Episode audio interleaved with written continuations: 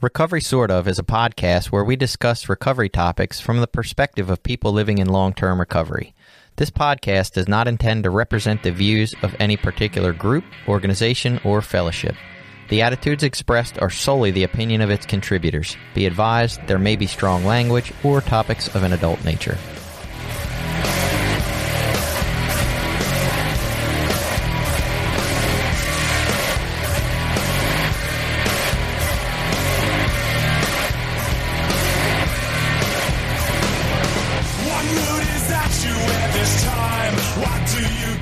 Welcome back. It's Recovery Sort of. I'm Jason, a guy who is trying out some different theories of psychology.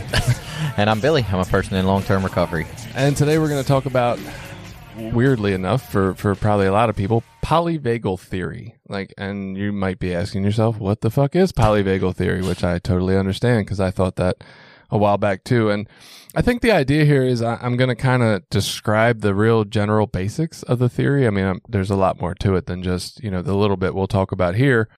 And then we'll explore, you know, uh, does that seem like it's relevant to recovery or addiction or why we use or how we can help people who are using or is that our idea? I think that was our idea.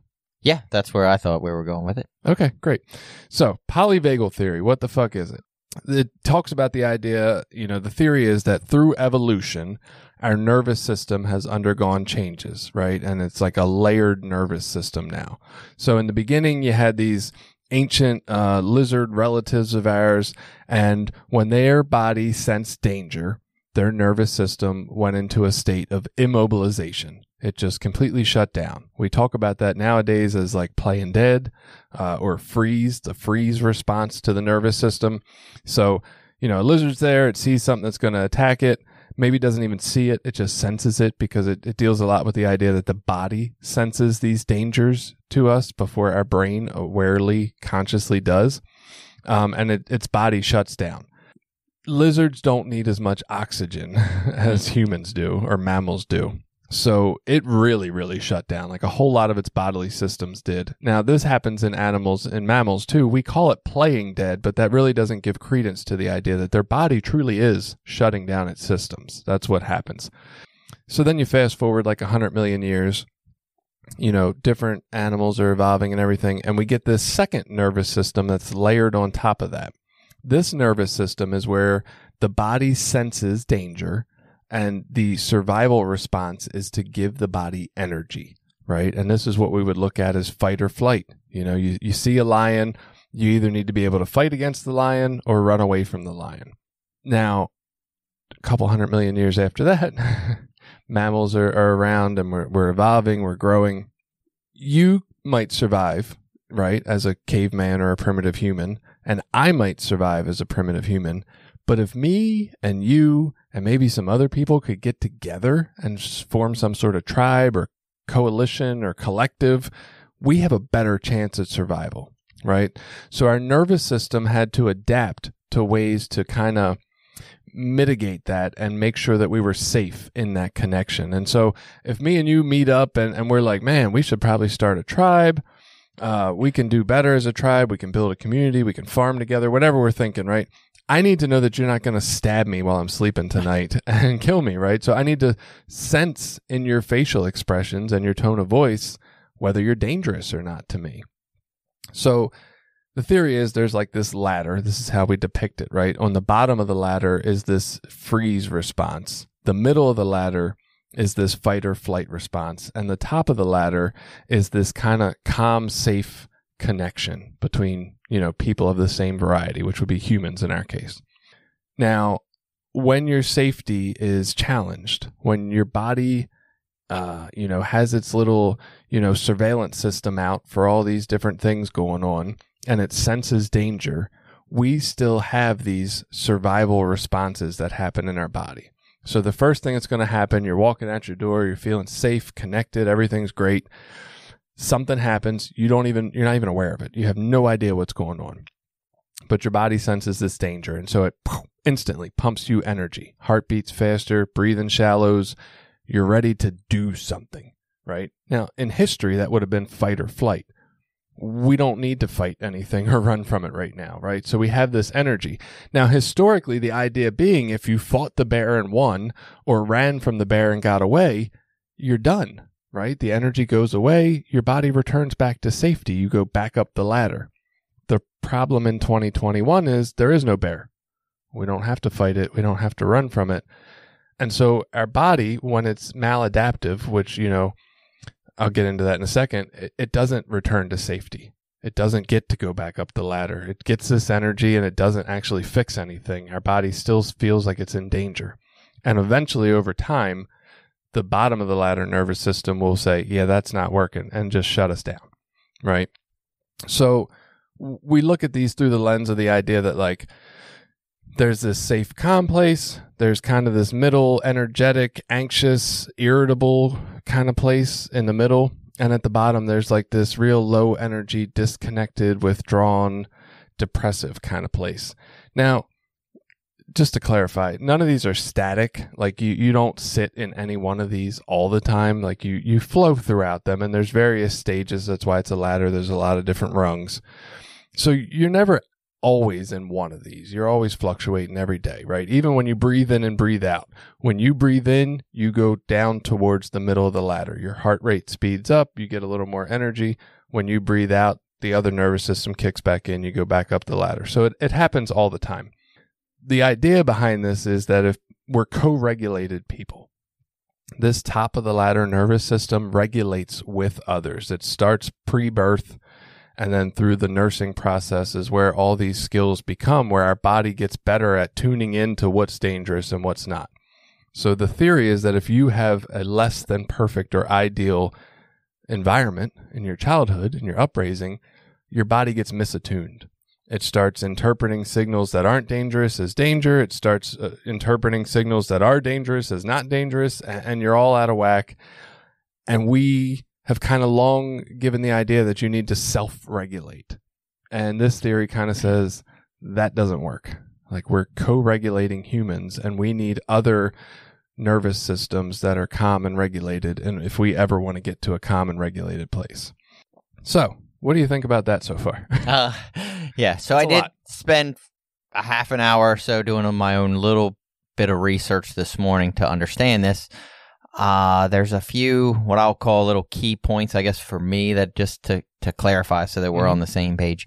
Um, one was that this is all like subconscious Yes. stuff. It's nothing that you like intellectually recognize or notice or whatever. It's almost like just reflective or reactive. Yes. Um, it's not something you have any control over. And where it becomes, I guess, useful as far as therapy is, as you mentioned, our old way, our old beliefs of stress was that, oh, you have stress in your life. Well, you just stop having that stress and then you're fine. So if you have a lot of stress at work, you know, you find a way to manage that stress and you'll just be good. Um, and this theory kind of challenges that and says, well, that's not really true. You can't just take the stress away and then things get better. You know? Yeah, absolutely. So to speak to the first point you made, um, we feel a million different perceptions throughout every day. Like they're all over the place. Like if you stop right now while you're listening and just think about it for a second and tune in and put your awareness on your feet. Well, you can actually sense the pressure your feet have against whatever is underneath them. And you can sense maybe the material of your sandals or your shoes or your socks or whatever it is. And and if you sense like your shoulder and neck area, you can kind of feel where your shirt hangs on it and, and the weight it has, right? Or or the way it rubs, or the material's soft or it's coarse, or and we ignore all this shit all the time. Like we're so tuned out. And we kind of mentioned this in last episode, right? How we're not in tune with our bodies. And that's kind of the theory. So it, it's it's not that necessarily we can't be aware of all these things happening underneath, but we're very much not. And and, and part of the process of healing, you know, or, or getting better with understanding our nervous system and our reactions is to start to tune more into what is it my body senses as dangerous in these different situations, right? Is it loud noises? Is it something else? Is it like people behind me too close? Like who knows what our body's picking up on? but our body actually has the ability to sense these things and we just ignore all of it all day long because it doesn't seem relevant to what we're doing which is you know i'm driving down the road or whatever i'm making dinner Yeah. So it, and for me, interestingly enough, that's part of a meditation process that I do. Um, when I'm meditating, I will like, it's sort of, I'll call it a quasi guided meditation. It's not exactly guided, but they have you kind of focus on your breath and then focus on like the weight of your body in the chair and the Mhm. pressure and your feet on the floor and your hands in your lap and you know you're you're breathing in and out the rise and fall of your chest Mhm. and those things like that you're talking about like these are all these unconscious things that are going on every moment of the day and we just ignore them and so through this meditation the idea is that we start to just get a little fraction of a second more in tune with some of those things Yeah. you know Yeah, no, and and we use the what we use in therapy a lot of times um, is referred to as like body scanning.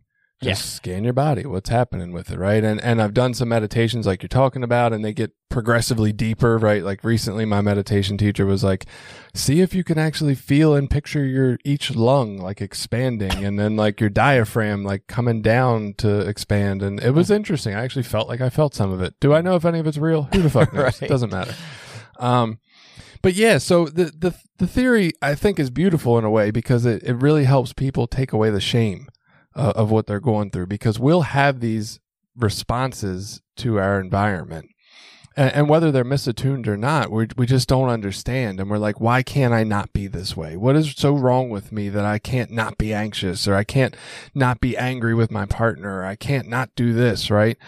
And this theory when given to people seems to sort of remove some of that shame, right? Like the impetus is no longer on my brain to fix this. It's like, oh, this is just what my body's doing in reaction to what's going on and let me be curious and kind of figure that out and and even if I don't want to say even if I don't figure it out, but even in the beginning stages of just being aware and knowing what's happening inside the body, I think that's relieving right? When I start to feel anxious and I can say, oh, there's that, that middle of the ladder sympathetic energy coming in, right? It's a sympathetic nervous system doing that. That's interesting. What's going on there? That gives me the ability to not have to react right away. You know, and I, I heard this in a Buddhist self help book one time, but it said really, it doesn't really matter what we do differently now, as long as we do something that creates a difference or a space for something different to happen. That's all that really matters. If every time you get like uh, reactive, you say uh, fluffy butternuts or something, right? Like that creates something different Right. and it creates space for something different to happen afterwards. And I thought that was an interesting thing all in itself. Yeah. So with, I guess I'm going to try to figure some of this out in my head. My understanding was that we don't, or our bodies won't stay in that highly attuned top level. Uh, like that's not the ideal state either. Like we'll s- sort of seek out like a kind of homeostasis. Like we can't stay in all this openness and awareness and and that stuff all the time because that can put us in danger so that we'll try to kind of self-regulate a little bit to to be safe to create safety Well, yeah, and so that's that's a big part of the theory is that we're trying to maintain homeostasis. Our body is always going to work towards that, right? And it's not necessarily that we want to be, you know, at the top of the ladder all the time. We want to be able to be in tune enough to I know this sounds cheesy, but like honor and respect wherever our body's at, right? If we are feeling that sympathetic energy, well, that's not wrong that's our body telling us we we need this energy to try to return to a place of feeling connected and safe. And like well what does that mean? I need to do right now. If i'm feeling this uh this bottom of the ladder like disconnection and withdrawal from life and, and i always look at this as like when i'm sitting at home and i'm just feeling you know like i don't really want to do anything. And then like somebody calls on my phone that i love talking to and that always makes me laugh. And i just look at it ringing and i'm like I just I just don't have the ability to answer that right now. That's what I always think of when I think Mhm. of my bottom of the ladder, right? Like that's a cue for me. But it, it's maybe that's what I need for a while. Maybe I need to like kind of recharge from that place of like sort of being shut down a little bit, or maybe I need some reflective time, or maybe that's maybe that's a cue that my body's trying to give me that I, I'm doing too much in my life and I need to set aside some time to be still, right? So it's not necessarily that any of these are wrong or bad, which I think is kind of our old theory about our nervous system, like no sympathetic, be in the parasympathetic. And it's it's not that. It's just what is it I need right now?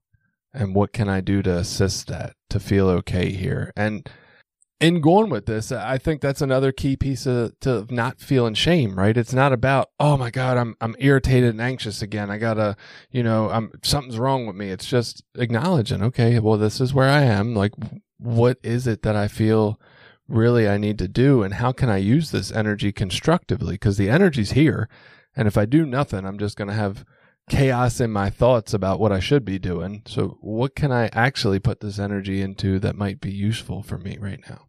Okay, so do we, I guess, get more energy as we go up the ladder? Is that the idea? Or Not is the exactly. energy only happen in that middle? The level? energy is the is the sympathetic energy in the middle. So the states Okay. are the bottom of the ladder is called dorsal vagal, which is part of the parasympathetic nervous system. It's located a lot in the stomach. That sends signals up, and that's really that disconnect and shutdown. And not Go to ahead. cut you off there, but that state, at least what I thought I understood, was that when we say disconnect and shutdown, that might not just be like, oh my God, I play Des, but it could be like more the emotional breakdowns that people have or uh like maybe depression where you don't want to get out of bed is that Yeah, and and I think that's where the explanation gets interesting for the way we viewed it. Like we always like the depression as a moral failing, right? Like you Right. just need to get up and go fucking be happy and get outside, right? No, it's a bodily state that is literally your nervous system is holding you back and yeah, like telling a you you don't have thing that, right? Um, and and again, mammals' bodies don't shut down exactly the way the original lizards' bodies did Right. because we need oxygen and we need more things to happen. But yeah, to some extent, there are severe changes in in the way our body is functioning in those states. Um, and then the sympathetic nervous system, you know, in the middle of the ladder with all its energy that's bringing forth, and and then the top of the ladder is also another parasympathetic branch, but this one is more involved in the heart and lungs area um, of the body, and and that's not highly energetic either. It's just you know a calm, connected state. It's so if you want to visualize it, it's probably the state you would feel if you're like holding a baby that means a lot to you, or cuddled up with uh, your favorite pet, or maybe some partner that feels really warm and safe, and you guys are hu- hugging. Like that's the kind of state of the top where you just really feel like you're tied into that moment and that person. So is there a I don't know what you want to call it. Is there an average state that we have or they're just constantly moving all the time no matter what? They're moving all the time, but that we do end up with what we call like a home away from home. So ideally, like our home state is going to be this place where we can connect and we feel open to the world and things feel warm. Hmm. That's what we hope for. But if we've been kind of misattuned by our caregivers, um, we end up more comfortable in one of these other states because that's where we end up most of the time. For some people, that's more sympathetic and they're just kind of deal with the world from anxiety and aggravation. For some people, that's more of a low, disconnected, isolated, depressive kind of state. Um, and again, there's flavors of these states, right? They're they're not just like, oh, it looks just like this. Like it might look like this one day. It might be combined with some other states the next day to feel a little different. And we just kind of go through them all day long, every day. Even if, and a lot of people who who struggle with mental health have trouble picturing this top of the ladder ventral vagal state that we talk about. Even if that's like that three seconds when you're walking out of work at the end of the day and you're like, ah, work's done for today, right? If work was really hard to get through, just that like relief of getting into your car and knowing that work's done. Like that's that short top of the ladder experience, right? So we're all having these experiences. It's just being able to notice them and know when they are. And they might be very brief and, and hard to see. Some people report like their immediate response feels like it goes straight to the bottom of the ladder into this dorsal vagal experience. But the truth is, we know there is a sympathetic experience in the middle there. It just might be so quick and fleeting for them that like they've just learned it feels like they bypass it altogether. Okay, so that gets back to your uh when you were talking about trying to create space or create pause for something new. Yeah. Or trying to sort of catch it before it drops all the way down to the well, I, I, bottom level. Is that the idea? a- a lot of times that's what my idea is. okay. but I don't think that's really the idea of the theory. The theory doesn't really necessarily say that any state is bad, right? It's just like let's be able to recognize where we are and then learn A, what cues in the environment get us there, and B, what is useful for us while we're there, right? And, and so these states, these nervous system states, were always meant to be a survival response to get us back to safety. That's the whole goal of all of them. And that safety is the top of the ladder, right? So it's not necessarily that anything's wrong with them happening. It's just, well, why? One, I want to know why, because maybe there's ways I can retrain my, my body to not interpret things that are generally safe as unsafe. But also, too like when I'm here, what kind of things help me to move back to a feeling of safety? Because we don't want to feel in 2021, they're not so much survival responses. We like to call them adaptive survival responses, right? Because they're they're things that we've adapted that we think is going to make us feel better. Maybe that's biting our nails, right? Maybe that's uh, you know, working around the house like but they don't necessarily work to actually bring safety back into our, our bodily experience. And that's kind of the problem. We talk about our bodies get hijacked by the nervous system because we're unaware of it. And so when we get hijacked, we're reactive, right? We, we don't have the thought or choice. I don't want to yell at my kids. I don't want to yell at my partner. I don't want to go uh, run to porn. I don't want to go get high it's re- it's out of our control at that point when we're unaware. Our body's telling us you need to f- survive now. Go survive. A- and I think from the therapy standpoint, where that goes to is people don't change and grow and adapt in survival environments. When your whole life is like, you know, the whole Maslow's hierarchy of needs, if your body is focused on survival, you're not going to grow and adapt and, and become this, you know, true inner self that you want to be. Right. That's got to happen. You're worried about food, clothing, Yeah. shelter. You can't necessarily deal with emotional issues and higher right, right. functions, right? And and that's all got to happen kind of when we're in this ventral vagal top of the ladder place, which makes a lot of sense.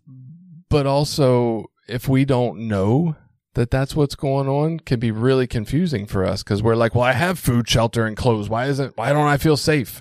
I should be fine in this environment. And if we don't, and if we're not, then that feels like something's wrong with us. Right. So I, I guess you know how do we feel like that could apply to our understanding of what happens in in substance abuse, right? Like, is that where, or do you have more questions? No, not at the moment. I'm trying to think of the substance abuse part. Like, so uh, it ties in a little bit recently with a lady I heard talking about addiction. Anna Lembke, I think is how you say her name. She wrote a book recently on addiction and the, I think it's the endocrine system or whatever controls our dopamine and serotonin levels. Mhm. And same as like we're, we're, I guess in her this is my paraphrasing her book, which could be completely wrong, but that our body seeks out the homeostasis that you were talking about and, and will sort of go back and forth between the work reward thing. Like we do hard work, we get a reward, you know, but that reward goes away, you know, and then it's we need we need work to balance that out or, or Mhm. hard things, stress. And so what I think is it in today's world, going to back to this nervous system understanding, are we not challenged with enough hard things? Like, so as cavemen, you know, you might have to go out and hunt for food, and, you know, that's challenging and difficult and hard, and oh shit, I might not get food. But then you do hard work, you get a real reward for it by killing a elk or whatever, and then you take it back and you feed the family and you get this big endorphin rush and you're hopefully at your highest level on the ladder and you know, you get this community, but then eventually the food goes away and the stresses come back and you got to work again to balance that stuff out and through our natural living that might happen. But in today's time we don't have those stresses. We don't have like you said for for most people. I mean, Right. definitely there are some people that struggle with food and shelter, but in a modern world that's not as common.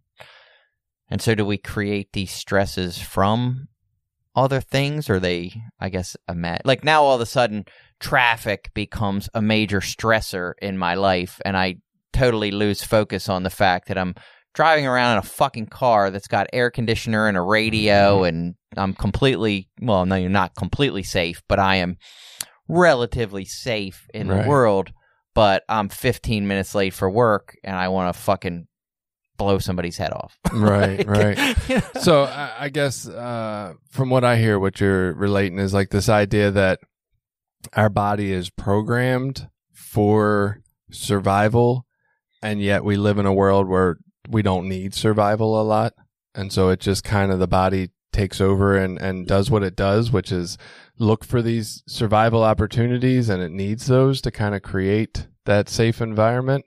Um, I don't, I don't, I don't know. Honestly, I, I don't think that's like the polyvagal theory understanding. Is So, and just to, Oh, ahead, to yeah. cut you off there for a minute. So, I- and again, I'm paraphrasing my understanding of her book, so I could be slightly wrong, but her version of all that plays out in that now in today's world, we also have way too many things that are way too easy to send us into like the uh, high, whatever you call it, the high endorphin high, Mhm. you know, with computers and phones and the internet and porn and movies, you know, we can immediately throw our dopamine system into high and that we think we're supposed to be there all the time and that we don't recognize that there's true reward to hard work or stresses.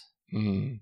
So I, I guess my hesitancy to like like that idea is that it sounds like that the solution would be to create high stress things for ourselves, and I don't think that's the answer. Well, by high stress, so she clarified that as that could be something not necessarily a negative, but it could be like working out and exercise at the gym. Like we go and we do that, like that's a hard, strenuous activity, hmm you know, but by doing a, like we can find healthy stressors versus Hmm. unhealthy. Anyway, Yeah, I mean, I, I don't think that's a. I'm not saying that's not a component of something that's going on. I guess where I, I think it doesn't quite line up is, is the idea. So, in in more of polyvagal theory understanding is that our co-regulation got misaligned from birth, and so now instead of having a body that's like, you know, a camera at your house that tells you when intruders come, it's more like this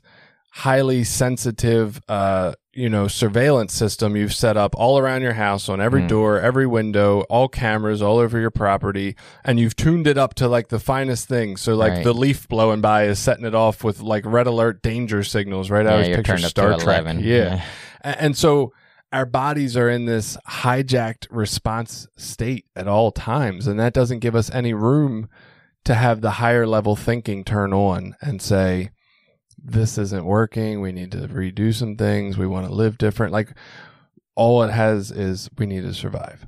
We we need to just do something to feel s- like we can get by. Okay, so that higher level then being our what I'll to tie this back towards addiction is our connection to community, our connection to others, a connection, you know, this intimacy right. that we seek.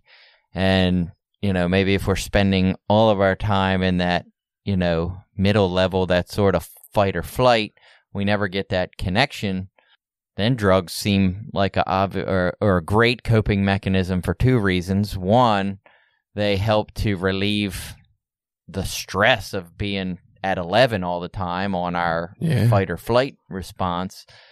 And two, at least my experience when we're high, I don't, I'm not going to say we don't need that connection, but in the moment of being high, you don't necessarily miss that connection. like, you know, Yeah, and I, and I would think that that being high would probably restore some sense of mm, It's an unnatural calmness, safety. or, right? Right, yeah. right, right. You're right. Unnatural. you know, safety. I kind of express that a lot of times in my share. Like I called it fun, but my first experiences with using, looking back now, were the first experiences with serenity that I had. Yeah, Yeah. there was a relief in that use. It was like all these things felt wrong inside of me, and my brain couldn't understand why. Right, and then I used, and then oh, things feel all right for a minute. Well, shit.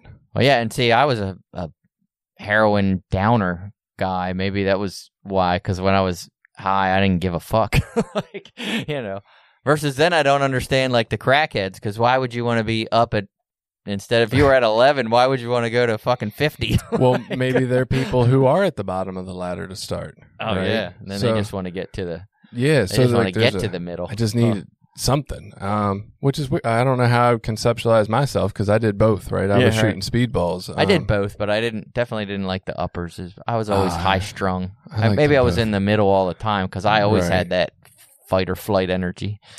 Well, and and I think that's a lot of the usefulness of this theory is just understanding that our body has responses, and then our brain tries to understand it later. Right, Right, make sense of it. Right, Yes. it'll create a story. Right. Yes, and so we create these stories, and most of those stories are centered around centered around something's wrong with me. It's me that's wrong that can't control why I always do this. Why am I like this? Why you know, and Hmm. that's like the wrong question, right? The question is not what is wrong with me. It's what happened to me that got me here. Right. And then from there, understanding that, what can I do and where can we go from here? And and I don't know that any of us can sit around and kind of figure this out on our own. Again, we're we're co-regulating people, right? So we need other safe people that have good information that can help us kind of regulate. So the nervous system regulates on three bases.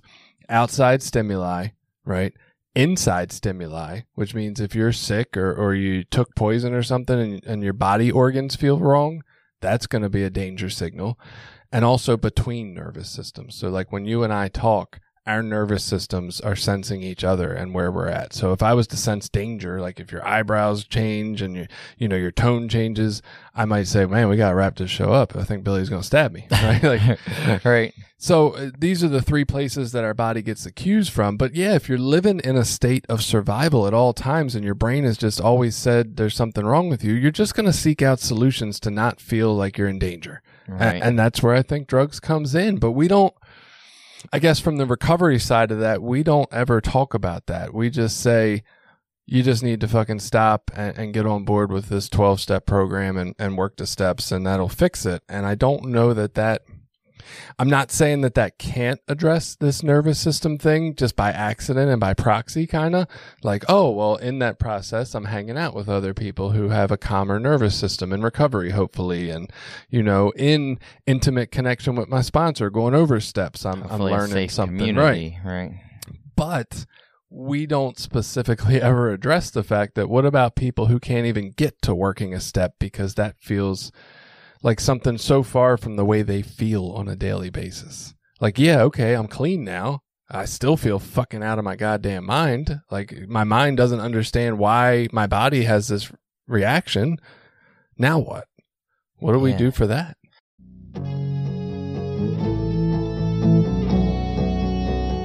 This episode has been brought to you in part by Voices of Hope, Inc., a nonprofit recovery organization made up of people in recovery, family members, and allies. Together, members strive to protect the dignity of those that use drugs and those in recovery by advocating for treatment, harm reduction and support resources, and mentoring. Please visit us at www.voicesofhopemaryland.org and consider donating to our cause. If you're struggling to lose weight, you've probably heard about weight loss medications like Wegovy or Zepbound, and you might be wondering if they're right for you. Meet PlushCare, a leading telehealth provider with doctors who are there for you day and night to partner with you in your weight loss journey. If you qualify, they can safely prescribe you medication from the comfort of your own home. To get started, visit plushcare.com slash weight loss. That's plushcare.com slash weight loss. plushcare.com slash weight loss.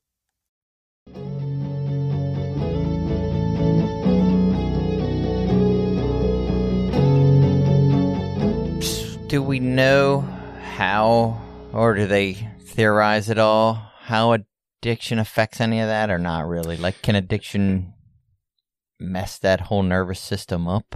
I, I'm sure it, you know, Yeah, I would imagine it everything. Yeah. but uh no what they what they mostly conceptualize is the idea of we have adaptive survival responses and, and really when we're saying adaptive it's what we do but they they really have been maladaptive for our Yeah, life right. they're responses that have brought us some sense of relief right if you think about like yelling at a kid that changes your state right? Not always for the better. And that's another thing. It's, I hate to use the words better and worse in here because there's nothing wrong with any of the states. But if I get that sympathetic energy, right, in the middle of my ladder and, and I lash out at my kid because that's just what comes naturally, right? I'm going to fix them. I'm going to correct them and this isn't going to happen again because I don't like the way I feel.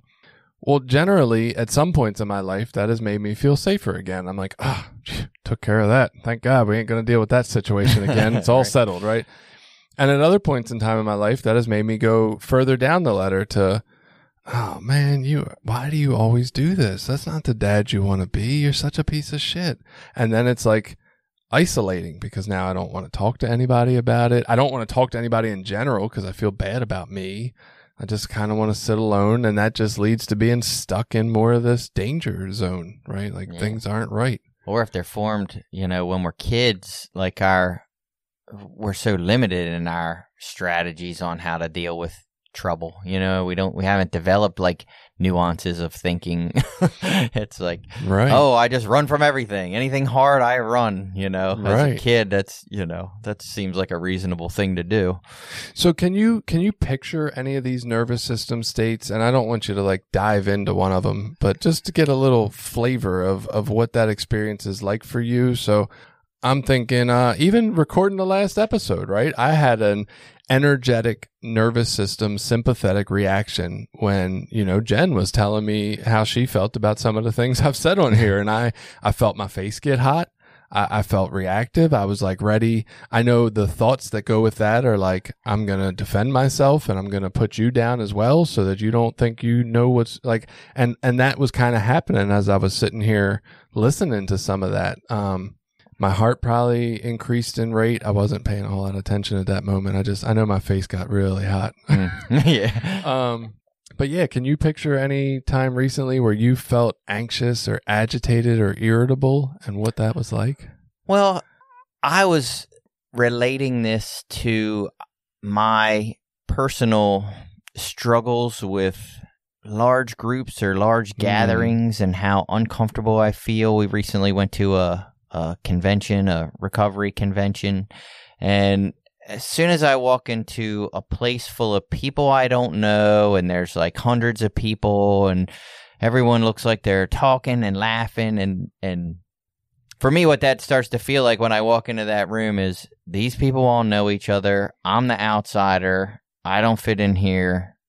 This is uncomfortable. I want to get the fuck out of here. I don't want to deal with this at all. Mhm. like, you know, that's that's the biggest one that came to mind just because we were just recently in that situation. So that's that's the thoughts I think that go with it. Do you can you picture back to any body sensations Mm, that body happen in there? sensations. Um, in those cases, no. Um, where I noticed some things, and they were similar to what you're talking about with body notice stuff. And it's funny, I've actually learned to use this as an indicator is at work. So I'm a person that deals with problems at work. Like I'm a Mhm. manager. So when there's a problem, and I always tell the people this, look, you know, that's what the managers are there for to deal with the problems. People get upset, start yelling, just say, hey, look, hold on a minute. Let me get somebody else. That's what we're paid to deal with. But I can notice at certain times I can handle those situations well. And at other times, obviously, I get angry and defensive and all that. And usually one of the indicators is I can sort of feel my heart rate go way up and I can feel my face get hot. I guess Mhm. I always say red, but I can Right. feel, you know, my face get red and my energy get way up. And I've learned to notice that as an indicator of like, okay, maybe we want to think before we start talking because Mm. I generally will tend to say some things that are defensive and usually aren't going to make the situation any better. But I've I've learned those from making the wrong decision a lot of times, you know, like, Right, like right. reacting to that stuff and being like, okay, now I'm angry, so it's on. Now we're in a fight, and so we're gonna fight. right right and i think i think you're onto something here with the idea that like over time if we're somewhat self-aware right if we're trying to pay attention to ourselves like you practice meditation you do some of the body scanning techniques I think over time we do start to pick up on some of these ideas, right? We just maybe don't have the whole picture of exactly what the nervous system's doing and why and, and, and how that all operates. But some of those can be really useful without understanding that. And that's why some of us kind of come to better terms with where we're at and understanding that. Um, but yeah, I think understanding the concept as a whole just gives us more information for what to do. We want to look at thoughts, sensations in our body, images that pop up, like anything that comes to mind. Like some of us um, have a very specific message that goes along with these nervous system states, right? Whether that be like something our parents always said to us, uh, something along the lines of "you're not good enough," but it it pops up every time we hear anything that you know seems similar to that. As soon as we go in that state, we're like, "Oh, that's this thing happening." Um, other things to pay attention to is like how your your eating habits change in any of these states and how your sleeping habits change, right? And and I mean, I think some of those seem pretty natural to to be kind of across the board. Like when you have that racing thoughts at night and that sympathetic energy place, like it's hard to fall asleep, right? Whereas when you're more lethargic and in this dorsal vagal bottom of the ladder experience, it's you probably want to sleep more, right? Because it's kind of an escape from, and that's already where your body's feeling is this immobilized kind of disconnect. So sleeping more might make more sense. Um, eating varies. I've found a little more with people, like when they eat more, when they eat less, depending on what kind of energy or, or state they're in. Well, that's what I was going to ask. I, I've noticed for myself, and I don't know if this is thinking or subconscious. Maybe it ties into this. Maybe not. Um, I, I seem to notice like when I have stressful days or harder days or times that I feel stressed, I'm way more likely to just eat the fuck whatever, like Mm. whatever's easy or whatever's really high sugar, high calorie. You know, typically what I'll say is foods that are bad for me that I try to avoid. But on stressful days, I'm like, fuck it, I'm having a cheeseburger. Like, fuck it, I'm having some ice cream. Yeah. Like, Well, and know. there might be some sense of safety you get to from that, right? We all talk about comfort foods, but there also might be the idea that your nervous system is high alert, high energy. So it's using a lot more energy on those days. So yeah, wants that high carb rush Right. for that energy. Huh. So I mean, it that- feels like it's getting ready to go into battle, so it wants to. Yeah, it needs ramp to. And and that's so where do we help our recovery community? And and nobody has to buy into this theory, right? There's definitely people online who argue that it doesn't have enough scientific merit behind it yet. Um, a lot of the science they're doing on it comes from um, looking at babies and their heart rates and how they kind of regulate. But what can we do to help people when we like I, I don't know we just have this idea and I, I think it's been in my head for a long time this idea that you know i don't think i made the decision to get clean necessarily right I, i've kind of given that idea to maybe a higher power or the universe it was just time whatever you want to call it but like i wanted to be clean long before that and couldn't because every time i would detox I just went back. And I didn't have words to describe that then. But if I was looking at it through the polyvagal theory lens, well, I still felt survival, right? I still felt like I was in danger constantly. And so I kept going back. And, and when I got, you know, into recovery for real, maybe something different had taken place there where it was like a little more ability to sit in the uncomfortable nervous system states. And maybe it was a little more comfortable nervous system states around that. And I don't know exactly what happened at that point because that was a long time ago and I wasn't really paying attention. Right. Um, but I but I've carried that belief into like not really trying to shame people who don't quote unquote get it, right? People who come into our program who are like they just keep relapsing, whatever you want to call it, chronic relapsers, people who keep going back out. And, and, and I feel like there's a lot of judgment in that. Oh, well, you just need to work the steps. You just need Mm. to surrender. You just need to do this. And, and I look at this theory and I'm, it fits in with my belief. Like, I don't think I could have done that before the moment it was gifted to me somehow So Yeah, like something happens where we, for whatever reason, make the connection to that community that creates some sort of safety, safety or or yeah, I, just and, and I brings don't us know up what just enough. Yeah, I don't I don't know if that's like maybe there was a touching counselor in, in a particular detox that made me feel like a little warmer and safer in the world. I don't know if that was a certain person in the first meeting I went to or at least the first meeting that I decided to try something different. Like I don't know what that variable was that shifted in me, but why we have a lot of judgment towards people for you just need to accept that you can and you just need to call Yeah. yourself an addict. It's like we all have this idea of if you just did this, you would get it. And, and what if people can't? Right? What if we're in this hijacked nervous system where our brain is not calling the shots? Because I think that's where a lot of us are on most days. If we're not aware of what state we're in, then we're definitely being run by something outside of our brain. right. And just like you said, understanding that these states exist and that I move through them. Like now, I immediately think, oh, huh, I'll have to start paying a a little more attention to my physiology and when I'm, you know, reacting to things. Y- you know, take a minute to look Right. at some of that. But interest, I, I said recently, you know, I've changed one of my old uh, recovery ideas, you know, and we hear it in meetings and stuff. It's like if you just do what I do, you'll get what I get. And Mhm. I've sort of changed that to be like, well, I don't know that that's true. You could do exactly what I do, and you might get something very different, Right. Like, you know, and that that's because I don't know what your story is or what you know is going on behind the scenes with you that you might interpret things different or have a different experience. Yeah. Yeah. And, and I think that is uh, like we have similar experiences, but we all do have our unique experience of what happened through our life, the story of that, and then what's happening in our life now, right? And every situation is a little different. But I guess, you know, what could we do from an understanding that people are operating? I'm, I mean, really, when you think about this, if it's your body and its nervous system that is taking over and hijacking your reactions and your brain is just like fumbling to keep up, you're really out of your mind. I mean, Right. that's kind of the definition of being out of your mind. And, and I don't say that to say that that's necessarily a bad thing. I almost feel like uh, uh, when people say to me in therapy, they're like, oh my God, I feel like I'm losing my mind. I'm like, we want to lose your mind long enough to find your body. Yeah. And I thought when I was in addiction, you know, and the things I would do, and people would ask, like, why do you do the things you do? I would say, I don't really know. And I didn't know, you know, I, Right.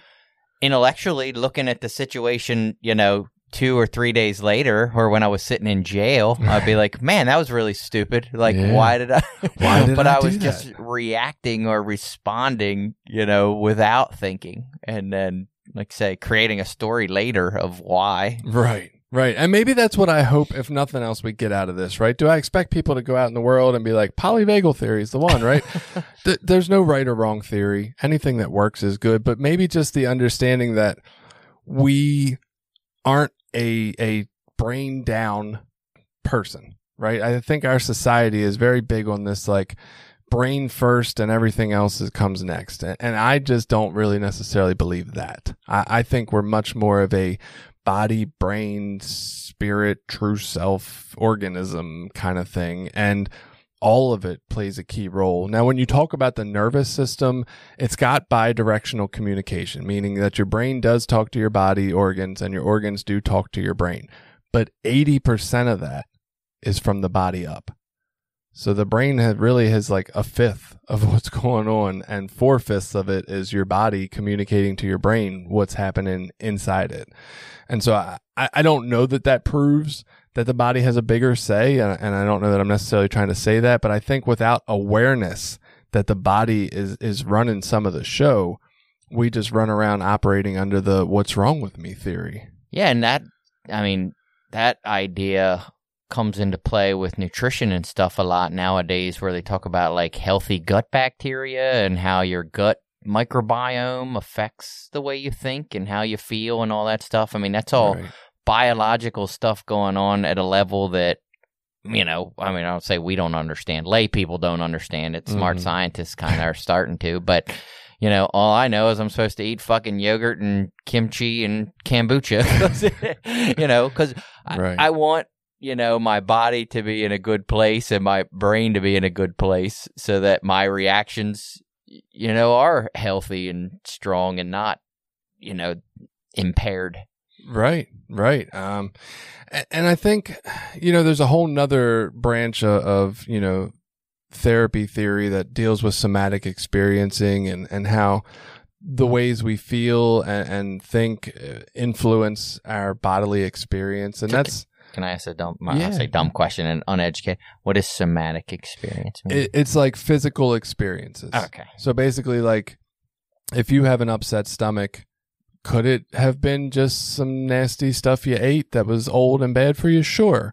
Could it also be that you're excessively worried? Absolutely. Right. So it's like the bodily, physical experiences of the mental health state, even though we talk about mental health, and I feel like the mental part is kind of like a misnomer because it's really like this feeling, emotion, and thought kind of process, right? This like physical sensation process is a part that doesn't feel included when we talk mental health. But again, top down society, we, we think the brain is everything. And- Yeah. And even in recovery, I mean, we talk about physical, mental, and spiritual aspects of the disease, but for the most part, you know, at least it seems like we really only talk about the mental and spiritual. You know, we aren't, Yeah.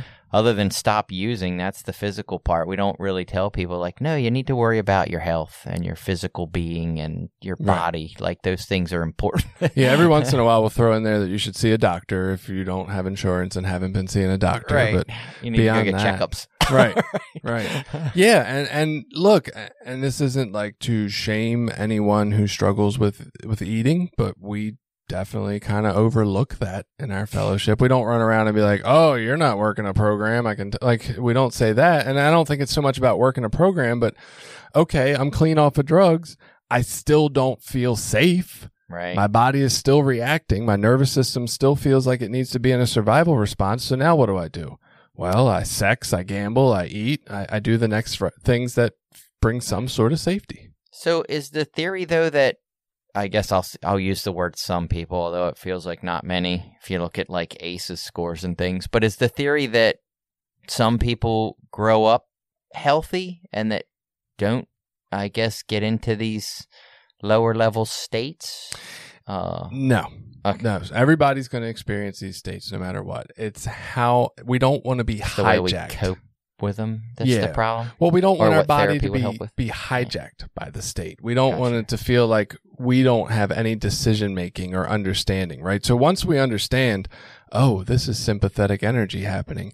Well, now I start, right? Just in the beginning, I start to have the idea that, well, maybe if I understand that, I can do something different Okay. right? When I just react and yell at people in my family or, or break something or there's no chance there for anything different to happen. But if I'm like, oh, I'm having, I- I had one last night at dinner, right? Somebody in my family said something at dinner. The conversation was going a certain way. I was like, this ain't good. Like I, I can feel this sympathetic energy coming. And, and look, it, it still wasn't ideal for me. The best thing I got was, Hey, uh, I, th- I think we're done eating dinner. Like most of us were done anyway. We were just kind of talking. I was like, I, I think we're done here. We can all go back to what we were doing. And then I like walked over to the door and just kind of stared out of it for a little while. Mhm. I, but that's better than other things I've done. Right. And it's just that understanding. Okay. I feel this state coming on. I'm aware of my bodily experience right now and the sensations now I can try to do something different. And and I think over time that can get even better looking. It can be like, oh well, I have energy. What what test did I need energy for recently? Like, did I want to vacuum my floor and I didn't feel like I had the energy for it? Well, I can probably do that now. I have energy, right? Why not do Right. something useful with it? Um, but also listening, like, what is it? Now, now if I can remove myself from that danger environment, I have the ability to like have the awareness to okay well what helps me when i feel like this what helps me return to a feeling of safety well let me do that and now that i'm at a feeling of safety what was it about that conversation that that made me feel like I was in danger? Like, what was it that rubbed me the wrong way? And maybe where does that come from, from my history? And how can I reevaluate my belief systems about that? But none of that happens if I just yell. Like, the reaction keeps all the higher level stuff from happening, which is stuff that happens later from a healthy, safe place. Right. right? Um and i guess like the things we can do just uh, you know if you're out there and you're you're wondering like well okay what can i do now? Now that you've given me this polyvagal theory information like sounds great. Now what? Um so the first thing we want to do is exactly what you said. Like let's pay attention how does this affect Right. me where am i at throughout my day right let me start tuning in to, to when my body is having these different um, ladder reactions in, in its nervous system. The next thing is if we want to do this, we can create a, a you know a map. Like what does this look like? Like physically sit down and write down. Okay, well top of the ladder ventral experience feels like this, and this is what happens to my eating and my sleeping, and you know, I am blank, and the world is blank in this state. And so from a ventral place, maybe that's like I am love and the world is safe or open or connecting, right? And then we do that again for the middle of the ladder, sympathetic experience. Well, what's going on here? Sleep, eat, thoughts, sensations. And then I am, and for me, it's usually angry, right? And the world is dangerous, unsafe, threatening, right? A- And, just, and then again, do that for the, the dorsal experience at the bottom of the ladder once we've created that map, we really start to key into when we're in these spaces, right? And then from there, there's some other exercises you can do. Um, there's one called uh, a vagal brake exercise, which I've found to be kind of interesting. And so if you picture a bicycle brake, right, how it kind of clamps around the tire to slow it down. So your sympathetic system, the middle of the ladder system, is attached to your heart and it makes your heart beat. But if it didn't have anything restricting it, your heart would beat like dangerously fast all the motherfucking time. Like it would be verge of heart attack, cocaine popping, you Hmm. know. So what it has, the vagal system at the top, they believe, has a clamp on it, very much like the bicycle brake sort of concept. It's always on to some extent. It's it, it's unlike a bicycle brake; it never releases fully, Right. right. So it's always on at some extent. But we can kind of key in with a visualization and thinking about it, and we can squeeze that brake brake tighter. And and I like that analogy. Some people use some other ones like opening a faucet or whatever a little more. Well, th- and they always say take slow, deep breaths. Does breathing exercises help? Yeah, bre- breathing exercises can help if that's something that works for us. But I think incorporating this practice of visualizing going down a hill, if you've ever gone down a hill on a bike and you just got that really, uh, that scary experience of holy shit, I'm going to lose control and die, right? That's the exact experience that happens in sympathetic, which is that reactive danger Hmm. survival response. And so what we picture is like putting the brake on a little tighter right? Just like when you're going down the hill and you put the brake on a little tighter and then you slow down and you feel safer. And then as you want to, if you're so inclined, you can let it off just a little bit. Again, it never completely comes off, but you let it off a little bit. Okay, well, I'm comfortable now, but I do want to go a little faster, right? And, and from there, we get a little bit of control over regulating how much energy we want to have. Is it total control? No. Um, I think the awareness is a big piece, uh, but then these are just little things we can practice to kind of help stabilize and regulate our systems. And, and another important thing would be to have people in your life that have that top of the ladder regulating experience. Do they talk with a modulated voice that kind of goes up and down because that's soothing to us, kind of like you would talk to a baby, right? Um, Jen, Jen has a very top of the ladder soothing voice, which I said was going to make me look terrible, and it and it does. Um, but yeah, we you know how we talk, how we interact with people. We need these safe co-regulators in our life to help us feel more regulated. If you're having a sympathetic experience and you got other sympathetic or, or dorsal people around you, that's not going to fucking help at all. Right. You're going to feel like out there. So Yeah. And you start to think that that's normal. yeah. Yeah, absolutely. So, uh, I mean, you know, hopefully we're healing and growing and becoming these resources for other people in our lives to the best of our ability at any point in time. But really just raising our awareness. And and this isn't just for people trying to get off drugs. I mean anybody who feels like they have that reactive pattern in their life in recovery like oh i always do this when this happens. And i i always say afterwards that's not the person i want to be but i i can't seem to change it. Well Don't do anything. there's a reason. Your nervous system is taken over man. Yeah, you're being hijacked by your own body. yeah. Yeah. So i don't know. Pay attention to your nervous systems and uh maybe you know when we start our recovery sort of program meetings like oh, we'll be more in tune with that and I have some polyvagal exercises.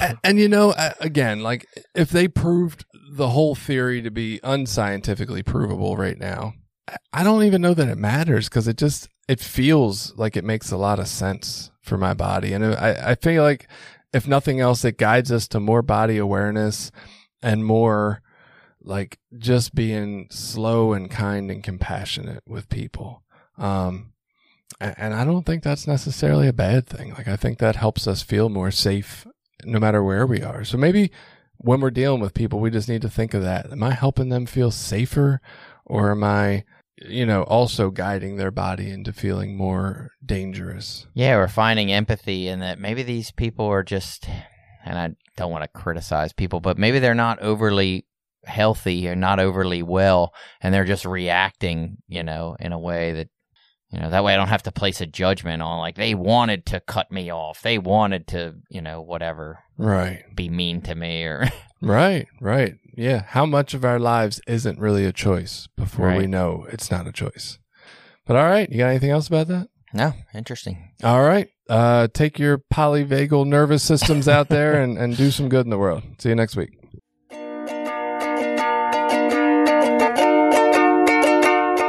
Did you like this episode? Share it with people you think might get something out of it. Check out the rest of our episodes at recoverysortof.com. Also, while you're there, you can find ways to link up with us on Facebook, Twitter, Instagram, Reddit, YouTube, anything. We're always looking for new ideas. Got an idea you want us to look into? Reach out to us.